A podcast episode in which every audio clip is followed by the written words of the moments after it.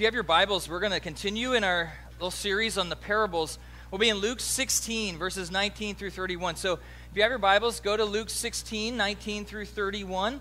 Uh, we'll look at this parable of the rich man and Lazarus. And I'm going to tell you as we get started, man, it has been an emotional weekend for me. And this will tie into, uh, providentially, tie into where we're going to go in this parable today. Uh, but this weekend, from Thursday on, man, it's been an emotional weekend. Thursday and Friday um, was uh, Danielle Tucker and Steve Zapay's wedding. We did the rehearsal uh, on Thursday, had a great time at the rehearsal, and then got to do the rehearsal dinner, which is even more fun than the rehearsal.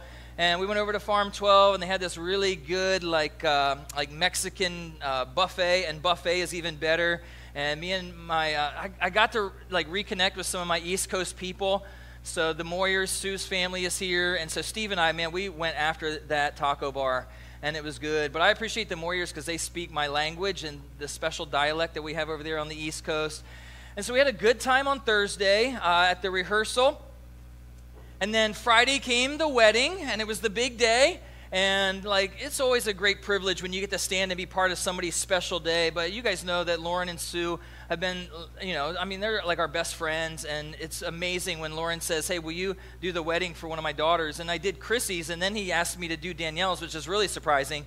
Um, but when you get to stand there and be part of that day for someone, all the emotion that surrounds it. And then, you know, all the people, we're all connected with people from some other churches and friends and families. So this is this big reunion and big party. There was dancing at the wedding. Uh, it was Baptist dancing for the most part. So, you know, one hip at a time. That's all you're allowed. But it was a good night, and it was really fun. Then yesterday, I had to put the same black suit on that I wore on, Sat- on Friday for the wedding. I had to put the same black suit on, and I had to go to a funeral. So I went to the funeral for a lady. Her name is Linda Glessner. And uh, Linda, there's a lot of connections there, but Linda was a librarian at Northwest Baptist Seminary. Her, uh, her husband, Russ, was one of my professors, um, one of Ben's professors at NBS. Probably Jim probably had him too. A few of us uh, had Russ as a professor. But Russ was also an elder at my church when I came out, when I moved out here uh, to First Baptist University Place. Uh, he was an elder at the church. Um, and Linda was there, you know, as, as part of our church. Their daughter Jana was Lindsay's roommate when I met her. So then I became her roommate after we got married, of course. Um, and so there's just a lot of family connections there. And yesterday was, was an emotional day on a different level because about 300 people showed up for this wedding. And you know most of them, and you're reconnecting with people and hearing about their lives and, and all that. And then there's just the emotion around losing this lady uh, from her battle with cancer was very difficult. In addition to all that, on Thursday, before the wedding rehearsal, Many of you know we have another family friend. Her name is Neva, and Neva's been uh, battling cancer since uh, for most of this year. Uh, she was diagnosed with brain cancer, and her husband Brian texted me on Thursday morning and said that Neva went to be with the Lord on Thursday morning. And so we had all of that, and then uh, last night after the funeral that we went to, then Brian came over to my house and we had dinner and we talked about Neva and talked about just some of the things that we're going to do with the service and what that was all related to. So all of those things were circling around. In the midst of all that, many of you know that Mark Cox lost his dad uh, just a few weeks ago, and, and uh, John was part of our uh, ministry team at University Place back in the day. So there's just been a lot of different emotions that have been going on, especially this last weekend. And the way that that leads us to the parable that we're going to talk about today is this Jesus, in his parables, he told stories and used everyday life things to teach kingdom lessons. And we've seen that as we've talked about 10 parables so far. But today he's going to talk about one that's especially going to hit home because he's going to tell a story and it's going to teach us about life and death. It's going to teach us about the afterlife and eternity. And it's an everyday thing that we deal with. But on, on a weekend like this weekend, when I've dealt with great celebration on one hand and then large amounts of grief on the other hand, as I've been studying for this over the last week and a half, and then this week putting it together and like thinking through it, and then all this came to a culmination on Thursday, I thought, you know what? Jesus knows what he's talking about. Jesus knows what he's doing when he tells these stories and just takes stuff out of our everyday lives and, and tells a story and teaches us kingdom lessons. So there's a kingdom lesson in here for us today in this story of the rich man and Lazarus. And it's a story about life and death, and it's a story about the afterlife in eternity. And I told the first service, you know, I, I like to come up here. I like things to be fun. I like things to, you know, I like us to laugh a little bit as we're walking through Scripture. I think Jesus had a sense of humor. You're even going to see it today. There's a little sense of humor in here. But this is heavy stuff that we'll talk about today. This is life and death and eternity. This is like a heavy weight of burden today. So I want to start out by saying this like everybody believes something about the afterlife. Think about that. Anyone who has ever lived or who lives now believes something about the afterlife. You say, I'm an atheist. I'm agnostic. I have no interest in Jesus, God, the Bible, or anything religious. I'm completely anti religious. I believe that I'm going to live as much life as I can now, live the best life that I can right now, get as much fun as I can right now, because at the end of my life, whether it's tomorrow or 30 or 40 or 60 years from now, I'm going to die. They're going to put me in the ground or they're going to incinerate my body, and that's just going to be the end. Do you know what that's called? That's a belief system. It's called naturalism. All right? That's a worldview. You ascribe to, you hold to a worldview. Someone says, Well, I, I believe that, you know, we, uh, I believe in reincarnation, right? If at first you don't succeed, try, try again. That's incarnate, reincarnation. And we're just going to keep trying. That's a belief system. Somebody says, Well, I believe like we're not going to go to heaven or hell, but we're going to go to like this the sin bin, right? We're going to go to the, the holding tank. That's, that's called purgatory. We're going to go there and we're going to see, we'll work our way out, or somebody will pay our way out. Everybody believes something about the afterlife. The question for us today is what does God's Word say about the afterlife?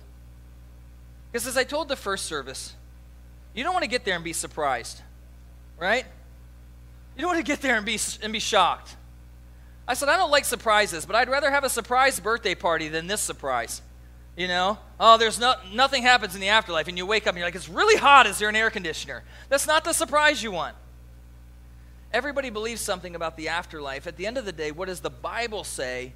And then, what will I believe?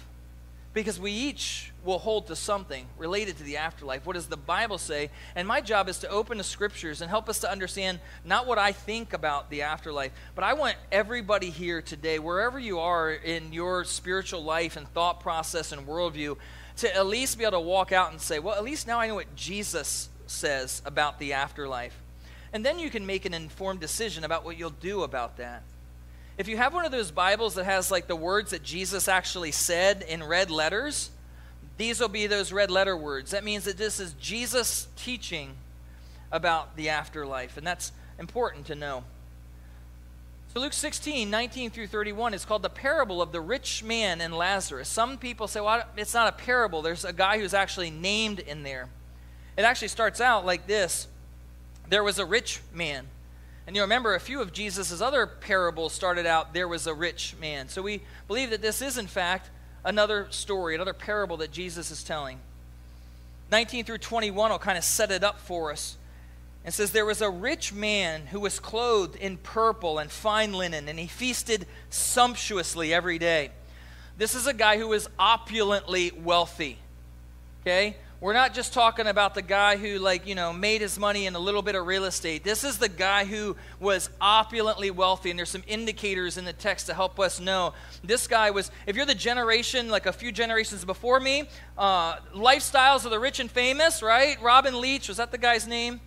Right? Lifestyles of the rich and family. Now, if you're my generation or right around that time, it was MTV Cribs. Remember MTV Cribs? Yes, we do.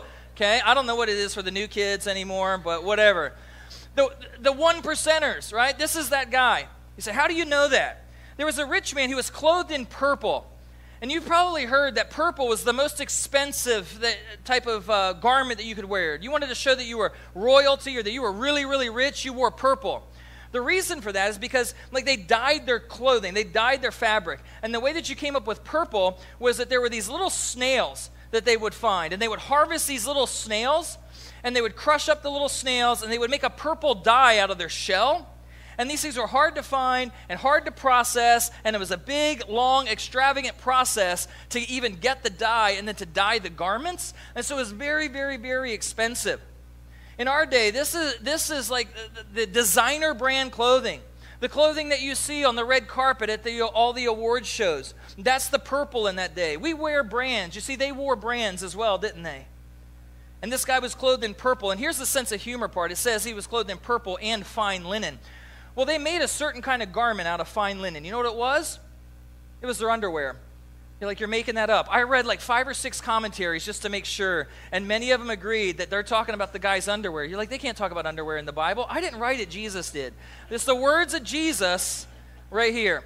Now, not every time the Bible says fine linen, I get it, but many were many actually commented that in this text, Jesus is drawing a picture that is some, of someone who is so wealthy that not only their outerwear is fancy, but that their underwear is fancy too. Like all their things are fancy. I would submit to you if the underwear is fancy, the person is wealthy. I'll just put that there. If you learned something today, maybe that's the thing. Don't tweet that. I don't want to know what kind of people show up at church when someone tweets that. That gets weird. But he was very rich. It also says that he feasted sumptuously every day. This is banquet feast every day. We'll learn that he lived on probably a large estate that was gated. We'll see that in just a moment. And so, probably regularly, he, he set out a great feast and had his rich friends come over and they would walk through the gate to his estate and they would come in and they had their rich royal robes as well and he had his rich royal robes on and they would eat together and feast together and this guy had it all. He had everything that you want he had. The, the person that, that our culture is striving to be to go on the best vacations and to do the greatest things and have the greatest stock portfolio and the greatest bank accounts and, and all of the different things that this guy had that. That's the picture that's supposed to be in our mind. And we'll also remember that in chapter uh, 16, verse 14, Jesus is telling this story to a group of people that included the Pharisees who were lovers of money. And those Pharisees are sitting out in that audience and they're listening. And Jesus is talking about this rich man. And you'll remember, as I said before, that when they saw rich, they saw righteous. That for the Pharisees, for the religious leaders, to be rich meant that you had been blessed by God. So rich equaled righteous. So, this rich man in his culture, in his day, was seen as blessed by God. How else would he have gotten so wealthy, except for that he was blessed by God, according to the religious people in that day? So, that's one man. Verse 20 and 21, we meet the other guy. It says, And at his gate was laid a poor man named Lazarus, covered with sores who desired to be fed with what fell from the rich man's table. Moreover, even the dogs came and licked his sores. You'll notice that this man, that, uh, that probably other people picked him up, it's passive there in the text, and set him down at the gate, as was the custom. That he was probably crippled, that he had sores, maybe from not being able to move around. Uh, or other reasons, but he was a crippled man who was destitute poor, and he was placed at the gate of the rich man. You'll also notice not only was he covered with sores, he desired to be fed with what fell from the rich man's table. You see, every day, probably rich people walked by this guy. He was laid at the gate so that this man, in a, in a patron client culture, that the rich man would be his patron, that the rich man would take care of him. And that was almost expected in that day. Yet in this moment, he's still desiring to be fed. He's not being fed. He's not being cared for. There are indicators in the text as to what kind of person this rich man was. And the poor man's laying at the gate, not being cared for. And it says, even the dogs came and licked his sores. And you animal lovers are like, oh, see? It's so sweet. The little puppies came and they loved him. And not even the rich man would take care of him, but the dogs had compassion. How many of you have been on a missions trip to a third world country? that has like dogs, right? I remember we went to Nicaragua for the first time with Lauren's parents, man, and and like I like dogs. You know how I feel about cats, but I like dogs, and so like we see these dogs, and I'm they're running around on the streets, and I'm like, oh, the poor things don't have any food. Let's give them some food. And I went to do it, and Adrian Mingo, don't you dare! Like wait, what? Like poor little Fido is over there, and look at him, he's so sad, and he's so depleted. And he said, if you give them that dog food, number one, you're offending all these people who hardly have any food. And number two, that's a mongrel. That's not somebody's pet, right? And you know that, like in our day, in our little culture, like we love pets and we have the pets are people too. And I'm a pet grandparent. Oh, gosh, don't start with me on that. Right? But in that day, they were dirty. This guy would have been considered unclean, like ceremonially unclean, defiled. That he was that poor, destitute. But not only that, because he was poor, he wasn't just poor and unfortunate, he was poor and unrighteous in the sight of the religious people, he wasn't just poor and unfortunate. Oh, that's, that's sad.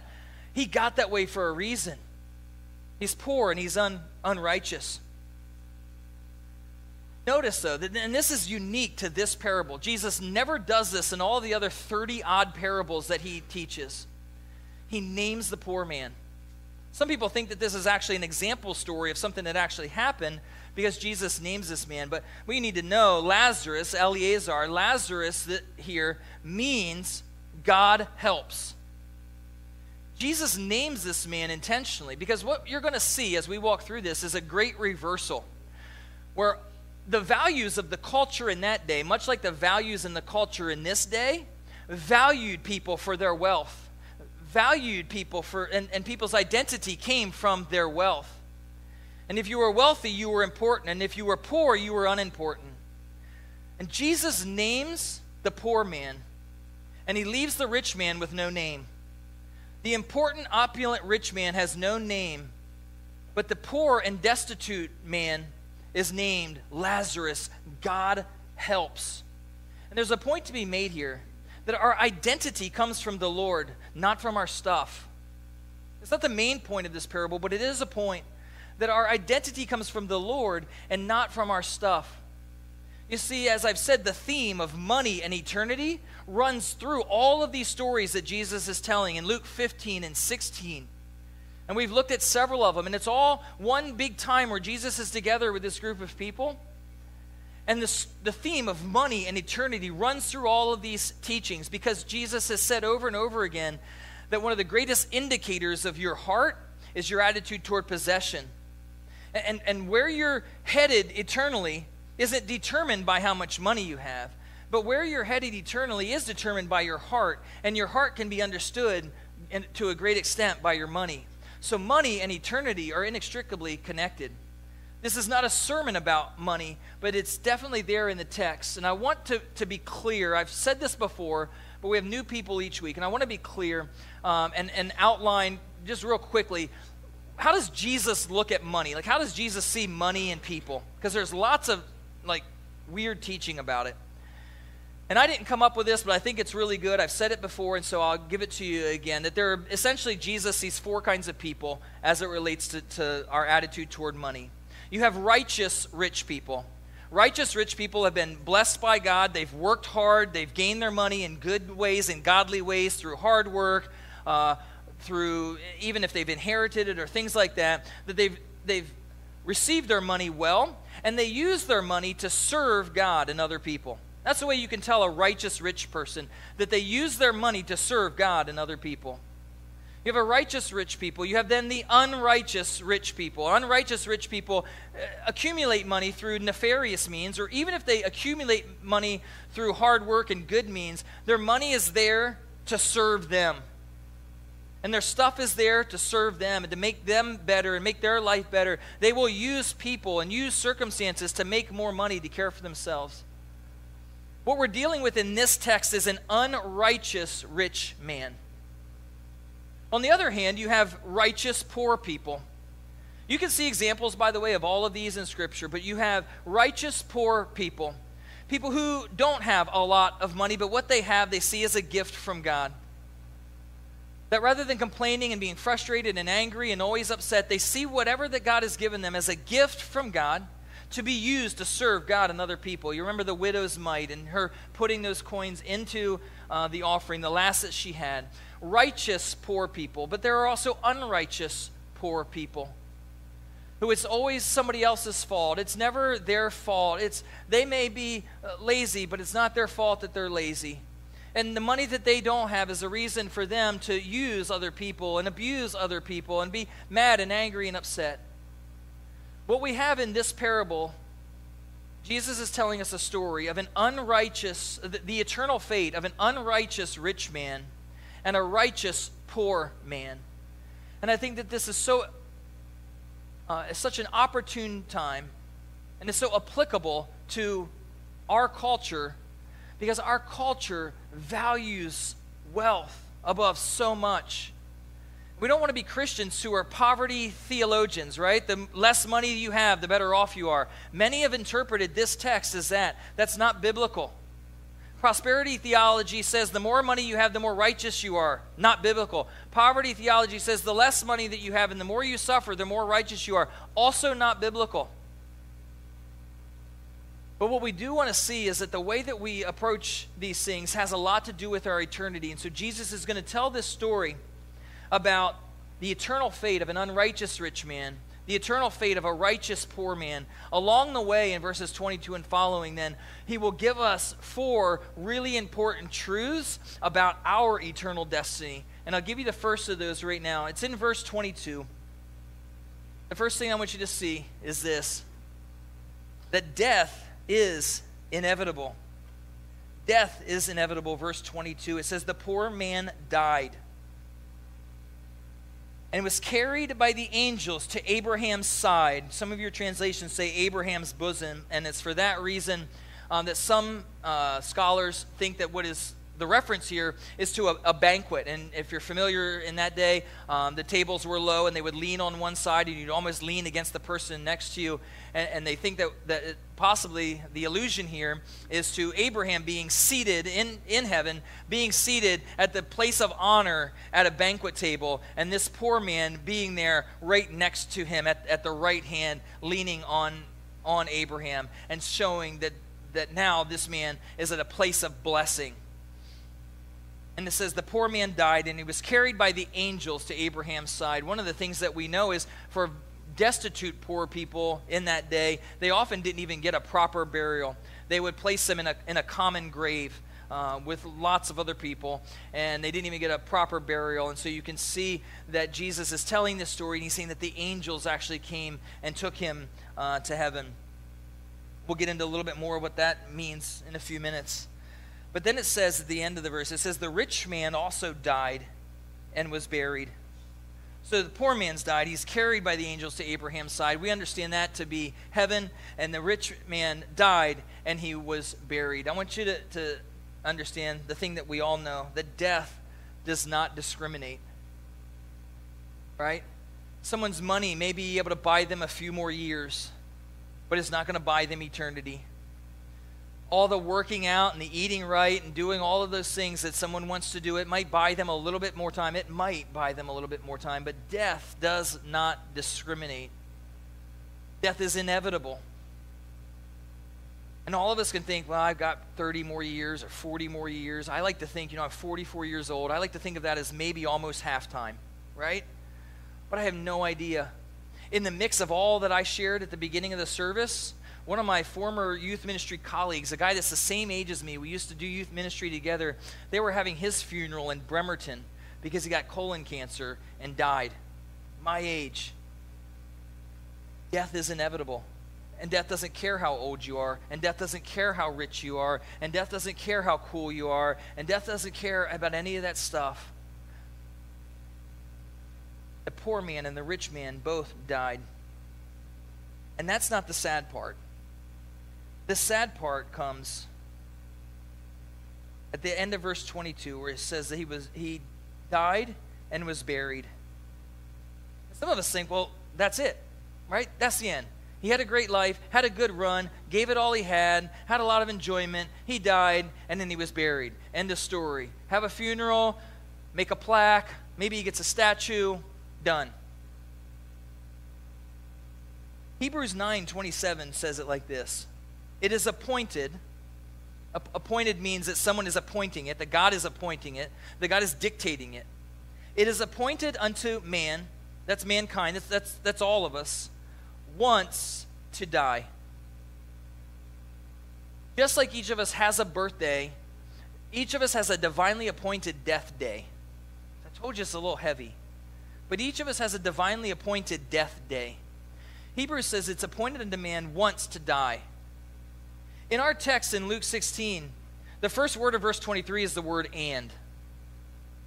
The rich man was buried and. In Hebrews 9:27 it says it's appointed that a man wants to die and. And most of you know this verse. Wants to die and after this judgment. There's an after this. In Jesus' parable, he's going to say, This is the after this. We believe that for everyone there's a birthday and a death day, and that after the death day, there's a, the rest day. There is the afterlife. And that there will be judgment for all people. And for some, that judgment is when God looks at you, and instead of seeing you, sees the blood of Jesus Christ because you've placed your faith in him, what we've celebrated today. And that your judgment is well done, good and faithful servant. That's the words you want to hear. But the judgment for others is when people, when God looks at a person and he sees them without Jesus, without having placed their faith in Jesus. He says, Depart from me, you workers of iniquity. And what's scary is that some of us think we're well done, now good and faithful, when in reality, we're the other side. Depart from me. And Jesus is even clearer about that in, in Matthew's gospel. It's appointed to and wants to die, and after this judgment. We'll see what that judgment looks like for this unrighteous man in verse 23. And in Hades, and in Hades, verses 23 and following, is going to tell us this that hell is real. I'll talk a little bit more about this word Hades in just a minute, but let me read this because I want you to see what Jesus is talking about. And in Hades, being in torment, he lifted up his eyes and he saw Abraham far off and Lazarus at his side. And he called out, Father Abraham, have mercy on me. Send Lazarus to dip the end of his finger in water and cool my tongue, for I am in anguish in this flame. But Abraham said, Child, remember that you in your lifetime received your good things, Lazarus in like manner bad things, but now he is comforted here, and you are in anguish. And besides all this, between us and you, a great chasm has been fixed, in order that those who had passed from here to you may not be able, and no one may cross from there to us. A few things about this as it relates to the doctrine of hell. I'll say first and foremost, the doctrine of hell is not a doctrine to be trifled with. It's also not a doctrine to be waved around as a flag, as if we're some, somehow proud of it. I know that hellfire and brimstone preachers have tried to quite literally scare the hell out of people by, I think, misusing and abusing the doctrine of hell. No pastor who has a relationship with the Lord likes the doctrine of hell. I don't stand up here and take joy in talking about eternal punishment. That's not something that we look at people and say, ha ha ha, you turn or burn. No one who really believes in hell is excited about it. But what we do is we open God's word and we say, what does God's word say? What does Jesus have to say? People say Jesus is the most, even non Christians will say Jesus was the most loving person who ever lived. And I want you to remember that these are the words of Jesus about the afterlife. It's also important we don't build an entire theology of the doctrine of hell on one parable. I'm not going to try to do that today. If we were going to do that, we would do a class and we would walk through the Old Testament and the words for it there, and the New Testament and the two different words used for hell in the New Testament. We would talk about uh, Hades as. Uh, as the word basically means, has several different meanings, even in the New Testament. Um, and we, we would talk about what Hades means, and then we would talk about the idea of Gehenna as an eternal place of conscious punishment and what hell really looks like and build a theology on all that. But I do want us to understand a little bit of an idea of what the afterlife, like what, what Christians believe about the afterlife. Generally, we think in terms of we think in terms of heaven and hell, and that person went to heaven, or maybe that person's going to hell. The Bible, in fact, is like more nuanced than that ultimately it's okay to say those things as long as we understand some more of, of what it means. And again, I won't lay it all out this morning. There's not near time for all of that. But we believe when somebody who's a Christian, when I went to the funeral yesterday, I believe that Linda Glessner, her, her body is here. It's going to be interred. I believe my friend Neva Topolsky, who passed away on Thursday, her body currently is at the Haven of Rest funeral home in Gig Harbor, being prepared for the graveside service. But for both of those ladies who profess to be Christians, Paul says in 2 Corinthians 5 to be absent from the body is to be where? At home. I love that word. At home with the Lord. Wait, so this isn't home? Here, now, this, this body is not home. Thank you, Jesus, right? You wake up in the morning, you're like, I'm not home. It's okay. Be absent from the body is present with the Lord. I believe that those ladies, as they've passed away, that their bodies are here and that they, their souls, are at home with the Lord. They're awaiting what Revelation calls the resurrection of the dead. First Thessalonians 4 talks about other places. First Corinthians 15 talks about that resurrection where they will then spend eternity with Jesus in a new heavens, a new earth, might I add. But that the, the fate of non believers, as is outlined here, that's the eternal fate of a believer, the eternal fate of a non believer. And, and the New Testament uses primarily two terms, Hades and Gehenna, Hades and Gehenna, to talk about the idea of hell. And Hades, again, it's, it originates in, in ancient Greek mythology. Some of you are f- familiar with that, and it's taken on different meanings through different times. Uh, Hades can mean just a, a, a basically a holding place uh, where all people go. But in texts like this, it leads us to believe that Hades is actually a place where the unrighteous people, unrighteous people, when they die, their souls go to this place called Hades. And it is, in, in ways, a, a temporary holding tank. Now, some people read a text like we're reading today. Uh, there's a belief system out there. Some, some of you may hold it. That's okay. That Hades is actually a temporary spot where we go and we await, like uh, the end times that Revelation talks about.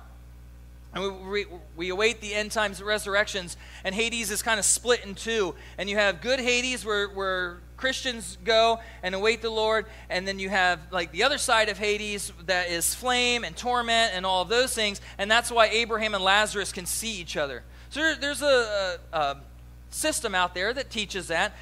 I don't hold to that system. I believe that when Paul said to be absent from the bodies, be present with the Lord, he said that, that Christians go to, their soul goes to be with the Lord. That non-Christians, as we see here, go to a place called Hades, which is hot, and we can think of that in terms of hell. Now, if you're reading especially an ESV Bible, but really any of our English translations, when you read the word hell in your Bible, it's usually translating a Greek word, Gehenna. And Gehenna is a transliteration of, of a place name in uh, scripture in the, in the New Testament. And it's a place outside of Jerusalem. It's a valley, the valley of Hinnom. And, and one of the things that happened in that valley, some of you may know, and the reason that the scriptures talk about it in such a way is that before the time of Jesus, in that valley, uh, people sacrificed, child sacrifices in that valley to their false gods. Before the time, again, before the time of the Israelites and, and Jesus and those things, that child sacrifice was done there. And Jews believed that that was the most detestable kind of wicked that could be done. By the way, there are parallels with things that happen in the valley of Hinnom and what happens at Planned Parenthood up on the hill. Okay? I'll just put it there and leave it there. But there was one of the most evil and wicked things that child sacrifice was done in that place. And because of that, then for all generations and all times, nothing good could happen in that valley. You couldn't build in that valley. You couldn't have sacred spots in that valley. You couldn't live in that valley. That that valley was good for nothing. So you know what they made that valley? They made it their trash dump. And they took all of their garbage and all the things that would go in there. Some even say that that's where they put dead bodies of people, maybe like Lazarus, would go there. And you know what they did with all of that? They incinerated it. They set it all on fire. And they say that the Israelite people could literally, you could go there at any time and there was a flame, as, as if it was an eternal flame in the valley of Hinnom. And that Gehenna, when Jesus talks about hell, he uses this term, Gehenna. It's just a tr- transliteration of that place because it's a visual object lesson of what eternity would be like. And some of you are like, why is this guy saying all this stuff? Because God, in His sovereignty, gave them a place to look at every day to say that's the place of final judgment. By the way, in that place, the worm never died, the fire never went out. Does that language sound familiar? It was a literal object lesson in front of them all the time.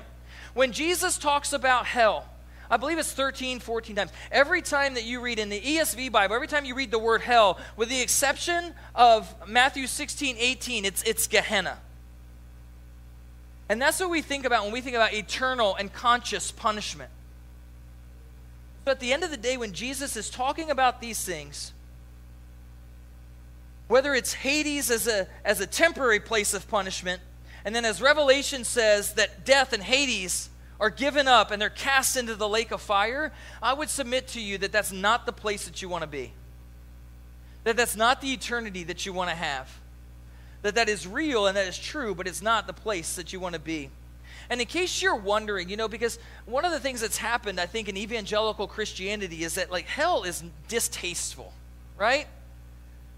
Like, in case you're wondering, you're here today and you're like, are these people like crazy? They like this stuff? Like, hell is distasteful. We don't like to talk about that.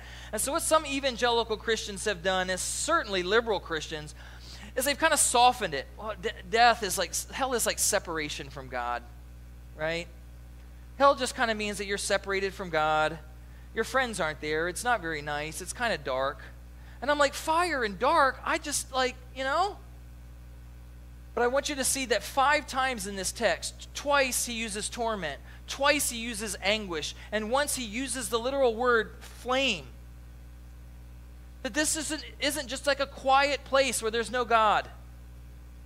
This is a, a place of conscious torment. Like hell in Scripture is a literal place of anguish and torment and separation from God is a place Matthew 5 says it was created, Matthew 25 says it was created for Satan and his angels. It wasn't created for people. But consequently, as people sinned, they became the place of their final destiny for people who don't place their faith in Christ. I won't turn to all of them for time. But Matthew 25, 41, Revelation chapter 19, verse 20, Revelation chapter 20, verse 15, all call this a place of fire, a place of eternal fire. And I want you to know that hell is literal and that hell is real, and that the most loving thing that anybody can do is talk about what God says. Because if we hide it and we don't talk about it or we soften it, then we miss it. And again, what I don't want anybody to be able to do is wake up one day and be like, wow, this is a real surprise. I was not expecting this, and it's a lot warmer than I thought.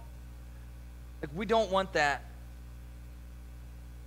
Verse 26 indicates that it's a place of permanence as well. He talks about a great chasm, and there's no crossing over and back and forth. And you need to know that Scripture makes it very clear. There's no purgatory, there's no holding tank. You might get out of it, that, that hell is permanent.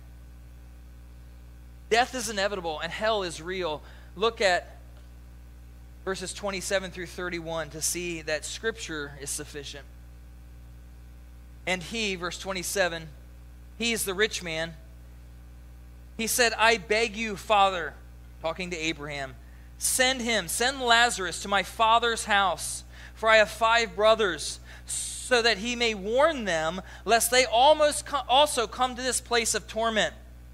The rich man says, I now see I can't get out of here.